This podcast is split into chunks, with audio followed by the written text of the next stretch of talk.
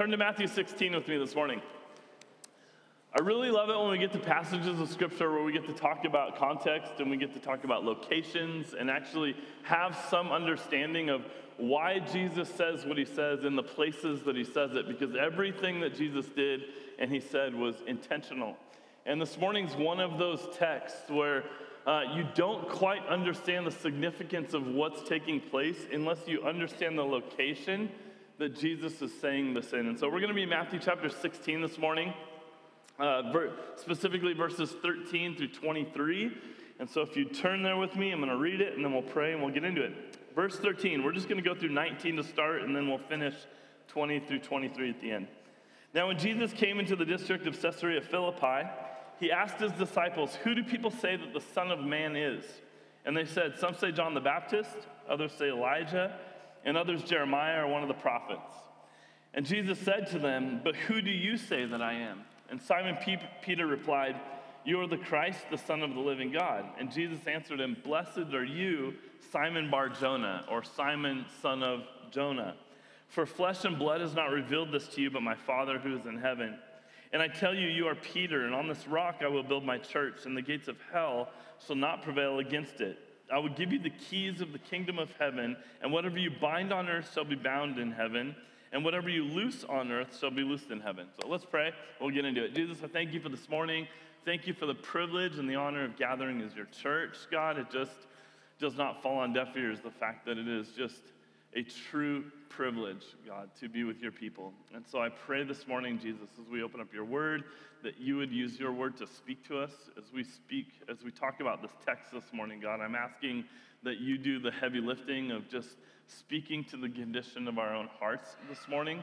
I'm thankful for a passage like this with this promise that you are building your church and that the gates of hell will not prevail against it. And what an amazing thing, Jesus, that we get to partner with you in watching your church be built on this earth, God. And so I just thank you for the work that you're doing here within our own church and our context in Coeur d'Alene. And I pray you continue to fan that flame throughout all of North Idaho and into our region and our country and the rest of the world. In Jesus' name, amen. So I really want to focus uh, on, on, Peter for the most part this morning. Uh, and, and, I want us to learn from Peter by looking what it, at what it is that Peter's actually saying, at, at what Peter's doing, at how he's reacting, and how Jesus continues to kind of press in on him. Because I think those things are actually to be true of us as well. And I also want us to see Peter's shortcomings this morning, the things in Peter that, that need to be warnings that we need to see for you and I. But before we dive in there, I want to sort of set the stage and give us some background for this passage. If you have your Bibles open, look at verse 13, and I want you to notice what it says. Anybody have paper Bibles? I don't say this enough, but it's really cool when people come with their paper Bibles. Hold them up high. Look at that. That's amazing. Yes. That's the way Bibles used to be. Um, now they have them on these things, but very rarely do people have paper Bibles, so that's cool. So, verse 13 begins by saying this When Jesus came into the district of Caesarea Philippi, so I want you to keep that place in mind, Caesarea Philippi, and we'll come back to it in a second. But he asks this question Who do people say that the Son of Man is? And so it, it makes sense that Jesus asks this question here in this specific place because chapter 16 sort of marks this pretty significant change in the earthly, in the earthly ministry of Jesus. Because what happens after this is that Jesus becomes entirely focused on his final journey to Jerusalem, like to lose his life for our sake. And so, this passage in Matthew 16 is sort of the end of Jesus' ministry time in Galilee, like we've been focusing on. And most of the last handful of chapters that we've read through took place around the Galilee region, around the Sea of Galilee. So, what you'll find now is that there's a shift, and now Jesus becomes focused on, hyper fixated on his trip to Jerusalem, going up to Jerusalem. And so, as Jesus ends this period of his ministry in Galilee, he wants to know from his disciples what the word on the street is. What are people saying about me? What do people in Galilee think of me? Like when you guys go out in the marketplace, when you walk around town, what are people saying about me? Who are people saying that I am? But for this sort of dramatic flair, Jesus chooses this very specific place to ask his disciples this question Caesarea Philippi. So I, I think most of us would agree that, that, that where a question is asked is almost just as important as the question itself, right? Like if you think of the one big question that you ask in your life, Will you marry me? When that question is asked, when somebody proposes to somebody, and, and let, us just say a woman comes to you and she says, I, I just got engaged. What's the first question that you ask her? Let me see the ring, right? No. It's where, where did it happen? Like, tell me about the setting. How did that take place, right? And what you don't want to hear is, oh, he texted me right? Like, like he sent me a heart emoji, and I knew that it was like legit and real, and it was so personal and so deep. Like, you don't want to hear that. You want to know the romantic setting. Like, where did this take place? How did you do it? Like, there's something really valuable about where the question is being asked. And so, what does this have to do with this passage? And Caesarea, Caesarea Philippi, why is Jesus asking this question in this place? And so, I want to give you a little bit of background on this place, Caesarea Philippi. So, Caesarea Philippi sits in the northeast region of Israel, almost about as far northeast as you can get in Israel. So, I want to show you guys a map so you can get a picture of where this is at. Um, so, you've got the, the Sea of Galilee there, kind of up in the upwards middle section of the picture, and then go up and to the right, and you see Caesarea Philippi, right? So, this is about 30 miles away from the Sea of Galilee that they're going to Caesarea Philippi. It's quite the journey for them to get to this place. So, the Sea of Galilee is where the majority of Jesus' life and ministry sort of takes place in that region. And so, in this one instance, Jesus literally removes his disciples 30 miles away to go to a very specific place for a really brief time to ask them these, this specific question. And its location doesn't just stand out, but this place, like Caesarea Philippi, Caesarea Philippi, was also one of three places that Herod the Great had built this temple in honor of Caesar Augustus. So if you go to, there's another slide I have up there that shows, yeah, right here, that's perfect. So if you look to the left there, this is an artist rendering of what the place would have looked like at the time of Jesus. So that temple to the left there was this temple that was built to Caesar Augustus. And it's pretty significant for a Herod to actually build a temple to a Caesar. And so it gives you kind of an idea of what kind of condition this city was in. And then this, this Herod the Great wills the city over to his 16 year old son. Imagine this. Anybody want a full city at 16? Like, what a sweet thing to inherit, right? So he wills the city over to his son Philip at the age of 16. And Philip begins to build this city up as this capital, hence the name Caesarea Philippi. So this Philippi name gets put in there because it was the city that Philip ends up inheriting, and he begins to build up. So not only is there this temple here that Philip's dad built to Caesar Augustus, but there's a bunch of other things that take place in the city that make this city stand out from most others. By the way, when I was in Israel, this is one of the most creepy places that you can stand. There's a lot of significance in this location because of what Jesus, the interaction he's having with his disciples and Peter specifically, but it's a creepy place. Um, go to the modern day picture of the same thing. So that's what it looks like right now. You can still see the rubble there. You can still see where these temples and these buildings existed. And you see this massive hole in this rock, right? So, one of the, the, the, things that this city was known for was the worship of this god named Pan. Um, this was a primary place that people would come to worship Pan. Some of you have heard of this god Pan. Maybe you've seen pictures of Pan. Pan is often symbolized by a goat, and he's seen as being like a man's torso with a goat's legs. And, and, and there were literally porticos built right to the right of um, the Augustus's temple that were porticos for Pan. So for the Greeks, this was the primary place that they would come to worship this god Pan. So I, I, want you to look again at the picture of the overlay with those buildings. So that's what it looked like at that time, and then show them again what it looked like today, just so you can see. So Augustus's temple is built right in front of this massive cavity. So, the, this building to the left, again, this temple to Augustus, uh, what's behind it that's significant about this place is this massive cavity in this rock. And this hole in the rock face was at one time filled with water. And, and people believed that Pan actually resided within this cavity. Like this, this hole in the rock face, again, was filled with water. Supposedly, they think that Pan resides in it. And they believe that this hole actually leads to the underground. So they believed it was sort of this gateway into the underworld. And so it, this hole, this cavity where this water was that they came to worship Pan, was known as the gateway to Hades, the gates of Hades.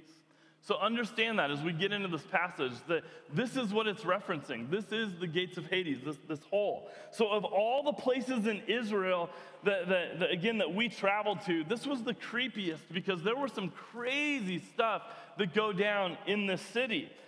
Uh, as you hear about what's taken place here in the past, you realize Jesus is crazy for bringing his disciples to this specific city because this was like complete debauchery. Like, as I said before, people believed that Pan lived in this hole. And so, in order to appease Pan, the way that they would worship Pan is they would offer up sacrifices to Pan and they would throw the sacrifices into that pit of water. And if the sacrifice sank, then Pan was pleased with them. If the sacrifice floated, then Pan was not pleased with them. And this wasn't all that they did, because also around here are buildings that are built that were specifically built for temple prostitution, that were taking place in order to, again, appease uh, Pan. And so there's tons of gnarly, gross, crazy rituals and things that are going on around the city. And so I share all of this to say this wasn't a vacation spot, it wasn't Hawaii that Jesus is taking his disciples to for their kind of last hurrah before they head back. It was sort of the first century version of the red light district. It was like Las Vegas. It was literally such an evil place that the Jewish rabbis at this time forbid people to travel to this city. And yet, it was this, of all places, that Jesus decides to use as the backdrop to pop the question of sorts to his disciples. Who do people say that the Son of Man is. Like, think about what's going on in the city around them as Jesus has this moment with his disciples. Who do people say that the Son of Man is? And then in verse 14, you get the answers. The disciples said, Word on the street, Jesus, is that some say you're John the Baptist. Some say that you're Elijah. Others say that you're Jeremiah or you're one of the prophets. And so their answer to Jesus isn't super clear about what people who people think that he is, here's a number of things that people say. And it's not clear whether they think he's like a reincarnation of one of these people that, he, that they name.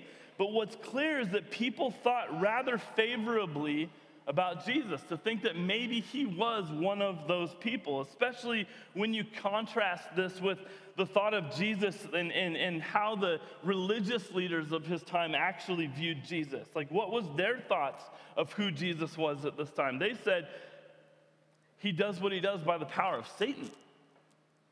But the general populace is saying, like, he might be John the Baptist, maybe he's Elijah, maybe he's Jeremiah, he's one of the prophets. But the religious leaders, in contrast, are saying, this guy moves by the power of Satan. And I think it's interesting because it can be similar with us today. In terms of people's perceptions of Jesus, many today might say that he was a good teacher, that Jesus was a moral man, that he was a religious icon, that Jesus was a revolutionary of sorts or a prophet. And yet, in spite of their apparent positivity about who Jesus may have been, Jesus presses in and he asks this follow up question in verse 15. What does he say? Who do you say that I am? Not them. Who is it that you say that I am? And this question is huge because this question sort of, sort of sheds light on the, the, the fact that the, the people's thoughts about Jesus are sort of lacking.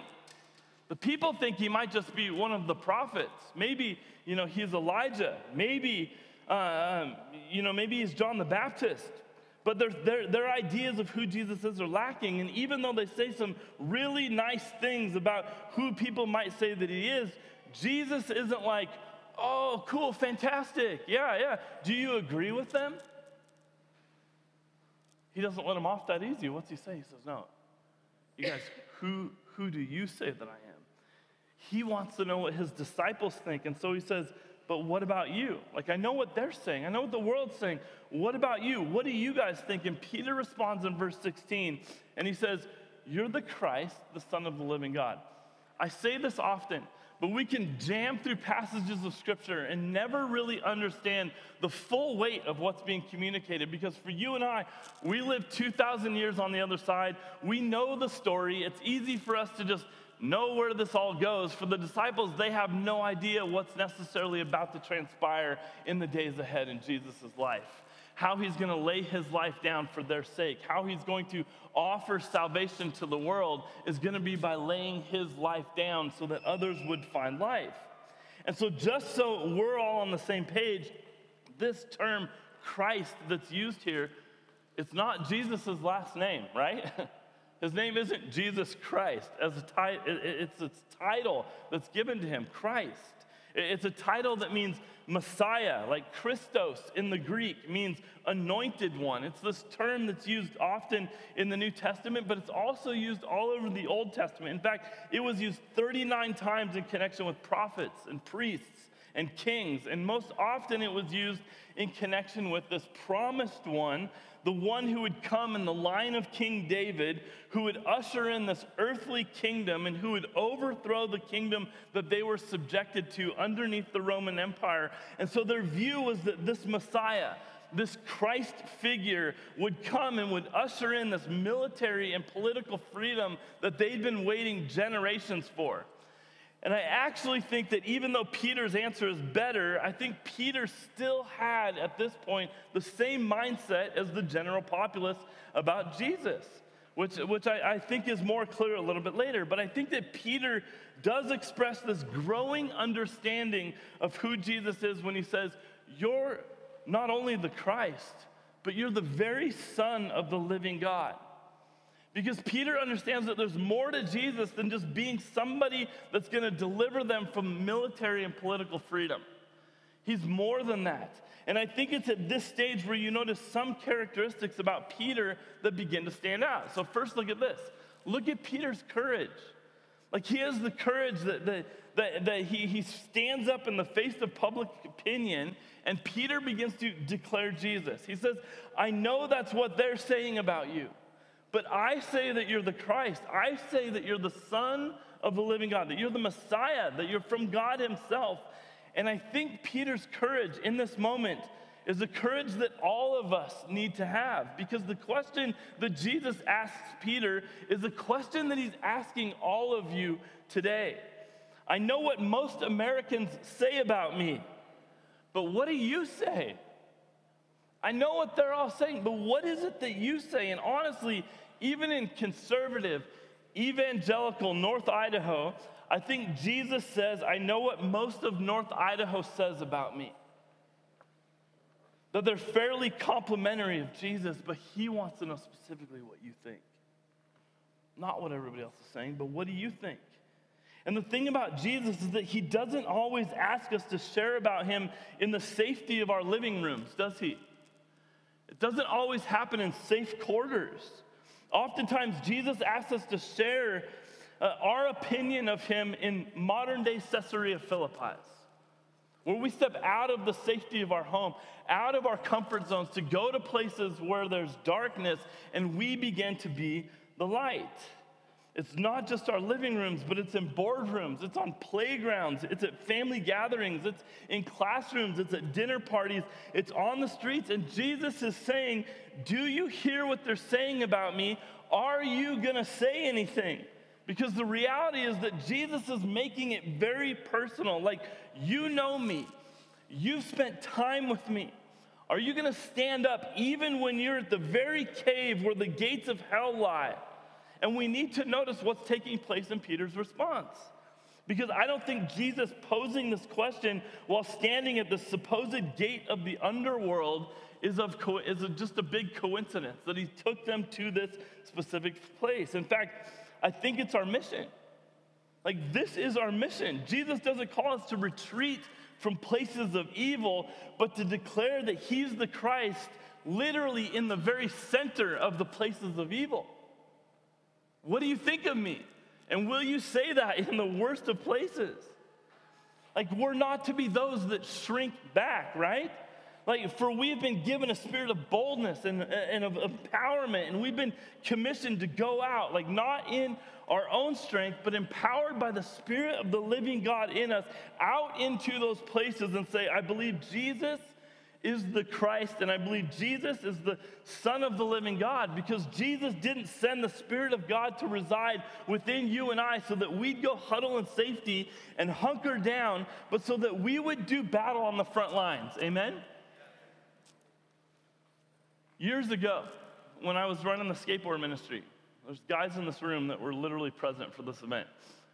We thought it would be really cool to go to this, this trade show called um, ASR. It was like Action Sports Retail. It was like the largest trade show in the, the action sports industry skateboarders, surfers, snowboarders. Like, you go to this trade show, all the pros are there, all the brands are there, all the bigwigs in the industry are there. And we were living in San Diego at the time, and we all thought, wouldn't it be cool to go be present at this trade show? Like, we could, let's walk around, let's prayer walk around the trade show. Let's go there and be the salt and the light. And so, in preparation for this, we thought, what about taking a bunch of Bibles with us and handing them out to people? And so we, we go to this trade show, and um, Thomas Nelson donates 750 Bibles for us for this three day period. Thousands of people kind of converge on San Diego for this trade show. And it is like complete debauchery for three days. I'm not even lying. It's the gnarliest of the gnarly. Like you walk away from those experiences thinking, these are the people that kids are looking up to and basically worshiping as icons. And then you watch them behind the scenes and you watch the tastemakers and the people that are creating the things that all the kids want. And you think, disgusting. It's the craziest place to be for a few days. And so we take this handful of skateboarders, teenagers at the time, handful of us, and we go to this trade show. And there's magazine racks on racks out in front of the foyer at this trade show where they just put every magazine you can think of in the action sports industry, and they would just fill the racks with magazines. And people, as they're going into the trade show, the trade show would just grab every magazine. And so we thought, we'll wait for the stacks of magazines to run out, and then we'll sit in the corner and we'll run out and we'll put a stack of Bibles in, in that place, and then we'll go sit in the corner and we'll just watch.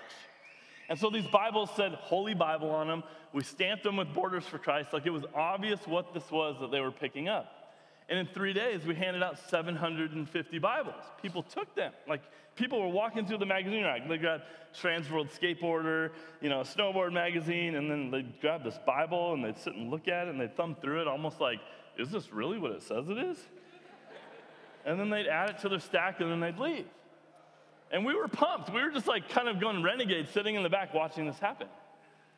Well, two or three months later, we get this phone call at our office, and this woman says, um, I'm a marketing director for this company that at the time was sort of like the Zumiez of Canada. So they had tons of stores around Canada.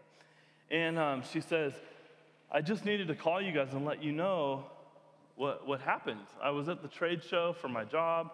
I was walking through the foyer. I was picking up a bunch of magazines and I saw this Bible. And she said, and so I was intrigued by it and I just grabbed it and I took it back to my hotel room. And that night I just started to read it. And she said, I gave my life to Jesus in my hotel room as a result of getting that Bible. And for years, we had like relationship with this woman. She would fly out to events that we did, and she'd be part. Like it was just awesome to see what God was doing. But I say all of that to say, like we as believers have to converge on the Caesarea Philippi's of our day. We have to. And I'm not. This isn't a bash against North Idaho, but when we hide out in North Idaho, it's really easy to find people that think like us, act like us, talk like us. And we really, as believers, should be praying, Jesus, where are the Caesarea Philippi's that you're sending me to? Where are the places of darkness that He's literally called us as the light to go stand and confess Christ as the Son of the living God in? And so I, I want us to, the, the second characteristic of Peter that I want you to see this morning is his confession. He says, You're the Christ, you're the Son of the living God. And so I'm re emphasizing this a bit, but I want you to hear it in light of John chapter 20, verses 30 and 31, where John writes, Now Jesus did many other signs in the presence of his disciples, which are not written in this book, but these are written so that you may believe. And notice here what the end goal is. In light of what Peter just confessed, this is how John ends this passage that Jesus is the Christ, the Son of God, and that by believing you may have life in his name. Is that not cool?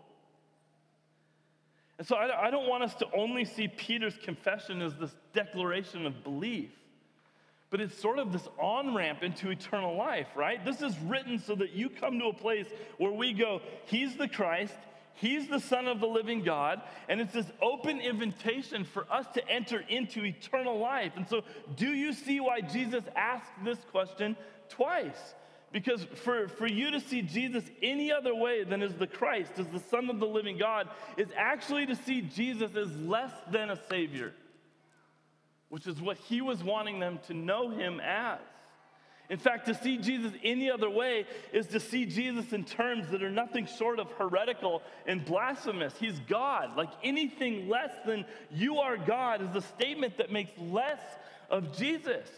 Jesus doesn't want our flattery. He wants our hearts. He wants our confession because it's our confession of who He is that leads to eternal life. And so it's very important, church, that you get this.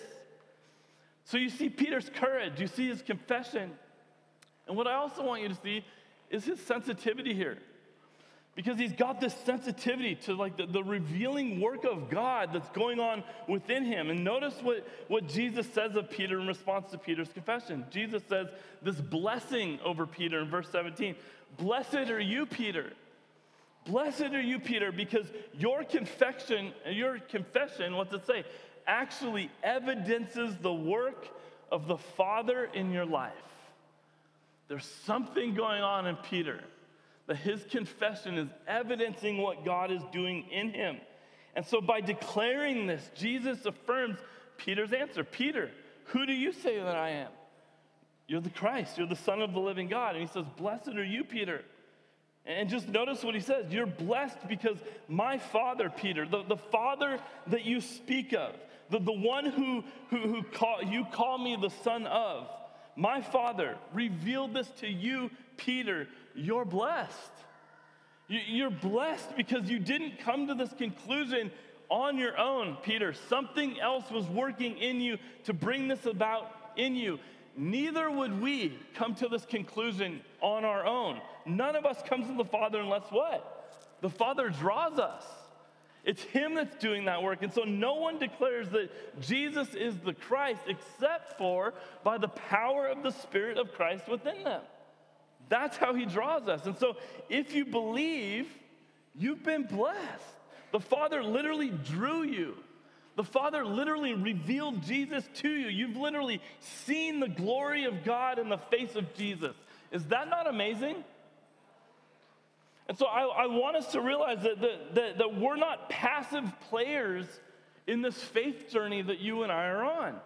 If you've been studying through the book of Matthew with us, one of the key themes that I hope you've picked up on the way is that there's this contrast in Matthew's gospel between those who are hard hearted and then those who are receptive to what Jesus is actually revealing to them. Those that are sensitive to what Jesus is speaking to them by his Spirit. And then there's those that are so hard hearted and cold that they've literally locked their hearts off to them. And, and, I wonder about those of us who give off the air of sort of seeking after God, but in our heart of hearts, we're literally, willfully resisting Him because of what it will mean for us to step out into belief. We just continue to resist Him because we know the statement that's going to be made to all if we step out. And the reality is that that's only something that you as an individual can answer this morning. Jesus is asking you that question Who do you say that He is?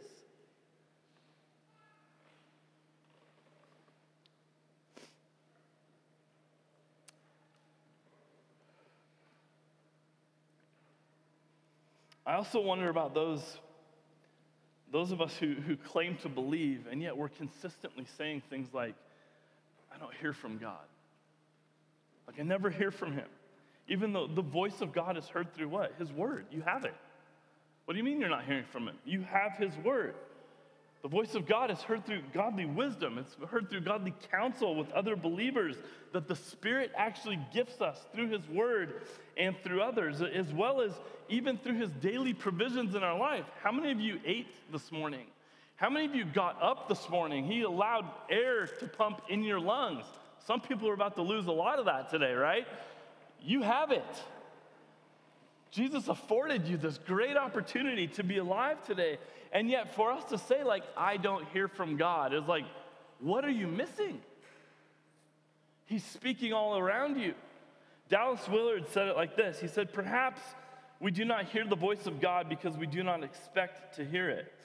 Then again, perhaps we do not expect to hear the voice of God because we know that we, because we know that, that we fully intend to run our lives on our own terms and have never seriously considered anything else something to consider, perhaps.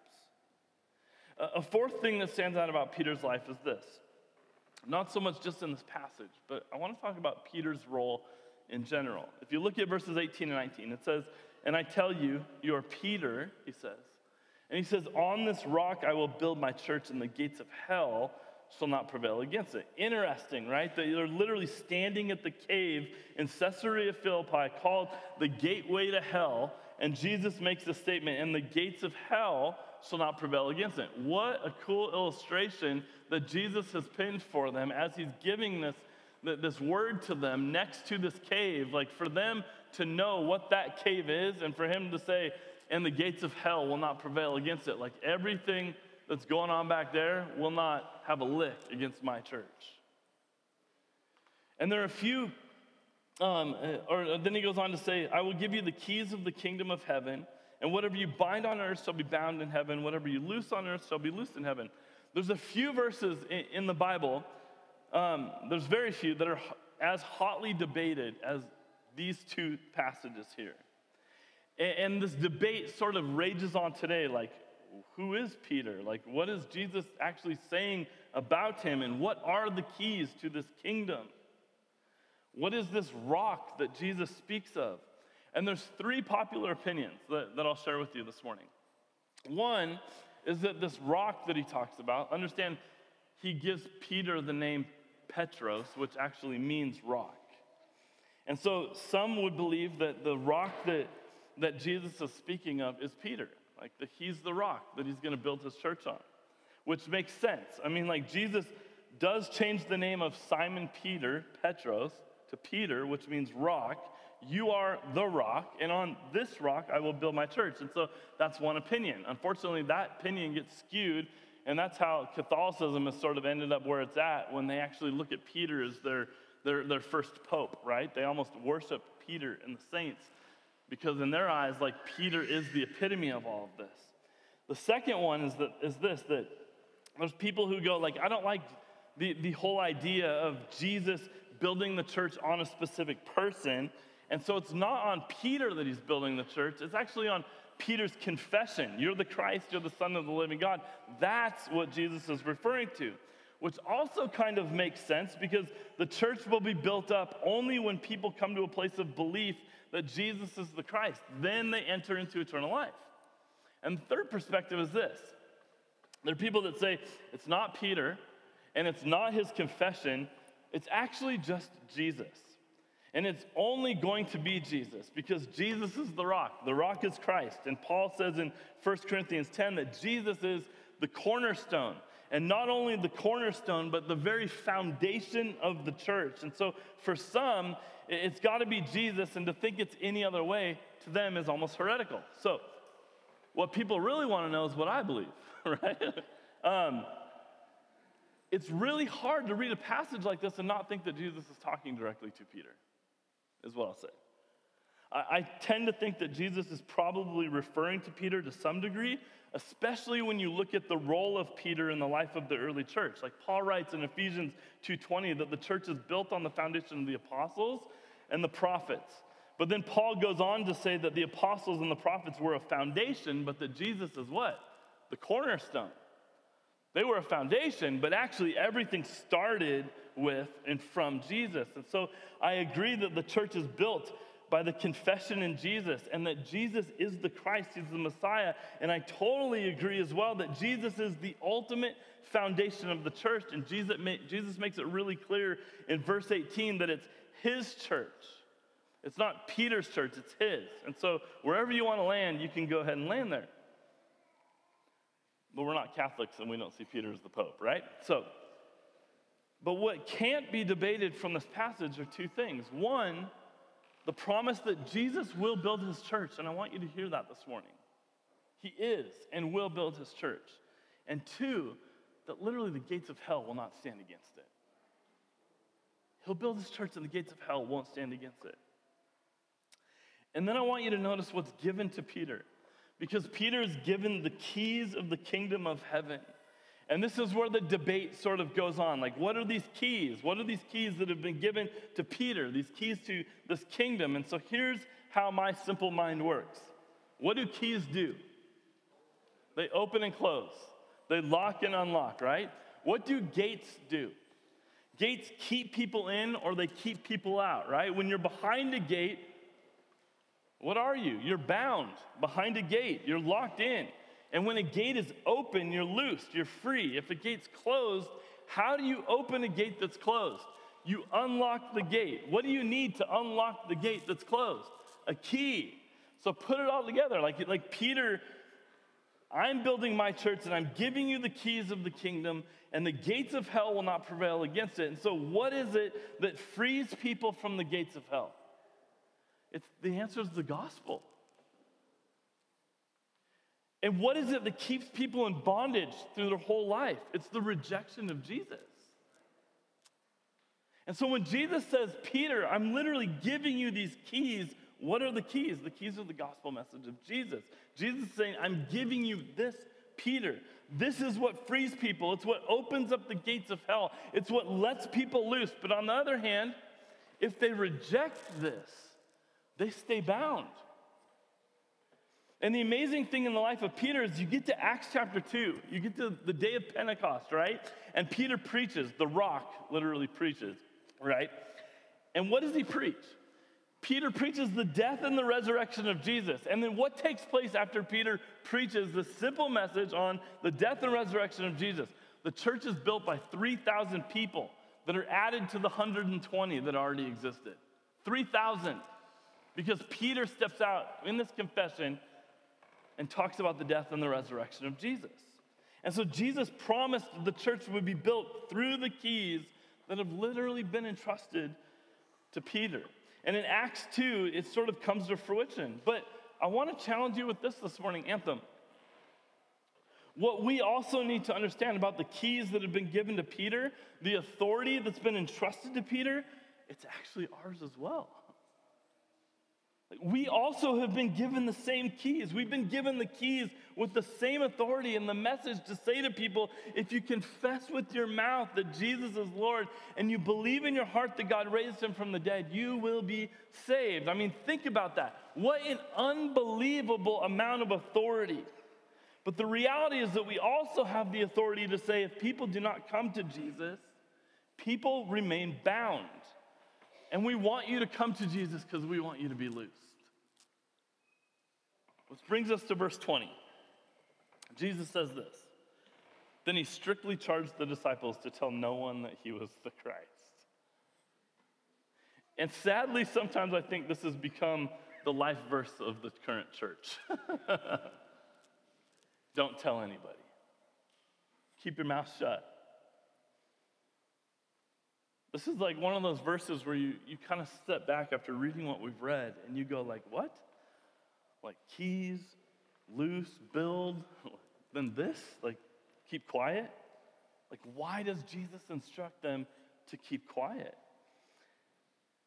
And I think it's simply because their view, like the, the disciples' view, along with most others at this time, was incomplete didn't understand exactly all of who Jesus was. It had not been revealed to them yet. And so Jesus instructs them to say nothing, like, say nothing about me. And I had this thought this week, Anthem, that there's only one thing worse than not sharing Jesus at all. And that's sharing a version of Jesus that's not actually him. which I think the church is really guilty of. Sharing a version of Jesus with the world that isn't actually who Jesus is. They believe Jesus is the Messiah, but not the type of Messiah that Jesus came to be. And so instead of being this revolutionary liberator that they thought they were getting, Jesus was the suffering Messiah. And that's something that, that even his own disciples had a lot of difficulty fathoming. And that difficulty sort of shows up in the last three verses of this passage. The last thing I want you to see about Peter in this passage is Peter's failure. Look at verses 21 through 23. From that time, Jesus began to show his disciples that he must go to Jerusalem and suffer many things from the elders and chief priests and scribes and be killed and on the third day be raised. And Peter took him aside and began to rebuke him, saying, Far be it from you, Lord, this shall never happen to you. But he turned and he said to Peter, Get behind me, Satan. You're a hindrance to me, for you're not setting your mind on the things of God, but on the things of man. And so I want to end this morning by having you notice this word must in verse 21. From that time, Jesus began to show his disciples that he must go to Jerusalem. Why must Jesus go to Jerusalem? Why must he? And the reason is because of what he promised in verses 18 and 19. What did he promise? The promise of the church being built, death and Hades being defeated, these keys being given, all of these resting on Jesus' suffering, his dying, Jesus' is raising again. Like it must be this way. It must be this way for the only thing that will unlock the gates of hell and loose those that are in bondage is the death and resurrection of Jesus. That's it. It's the only thing. It has to be this way. And it has to be this way because this is the Messiah that Jesus came to be. This is the Messiah, this suffering Messiah who came to die and conquer death through his resurrection. That's who we are to declare to the world. That's who Jesus wants us to share. And if you're not ready to share that Messiah with the world, then I think Jesus would rather you just keep things to yourself. That's the Messiah that, that this world needs to know about. We need to be the ones, church, that'll stand up and preach this message that there is the possibility of freedom and liberation in your life. And it's not going to come through the channel that you thought it would come through. It's going to come through this Jesus that willingly laid his life down so that yours and I's would be saved. And so here's Peter, the one who seems so firm and so steady in his earlier response. And then now, the same Peter becomes the stumbling block. And the reminder for you and I this morning is that Jesus is building his church, and not even our fallenness will get in the way of his plan, right? Isn't that a cool thing? Like, you can't get in the way of what he's doing and what he's building. The gates of hell can't even prevail against what Jesus is doing. And so we can take a deep breath this morning knowing that his church will grow and it will be by the power of God, and that you and I have a choice to either partner with him or to get the heck out of the way and let him continue to do what he's doing because he's going to do it anyway. But who do you say that Jesus is this morning?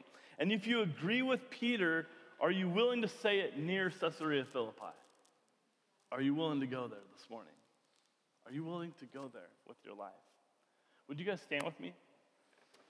As we spend some time worshiping here, this is an opportunity for us to respond. It's an opportunity to take God's word, to literally overlay it over our hearts and our lives and say, Jesus, is there any place that I need you to compensate for my lack? Because I don't know about you as a pastor sometimes, I'm always scheming in my head and trying to figure out ways to build his church always trying to figure out what are we going to do and how are we going to do it and can we do this and can we do that? And you're like trying to dream up the greatest marketing plan that ever existed that's going to lure God's people. And at the end of the day, it does not matter because He's building His church through you. And it's through the message that you're going to proclaim, that you're going to confess to the world that He's Jesus Christ and that He's the Son of the living God. And you can't confess that unless you don't already believe it yourself to begin with.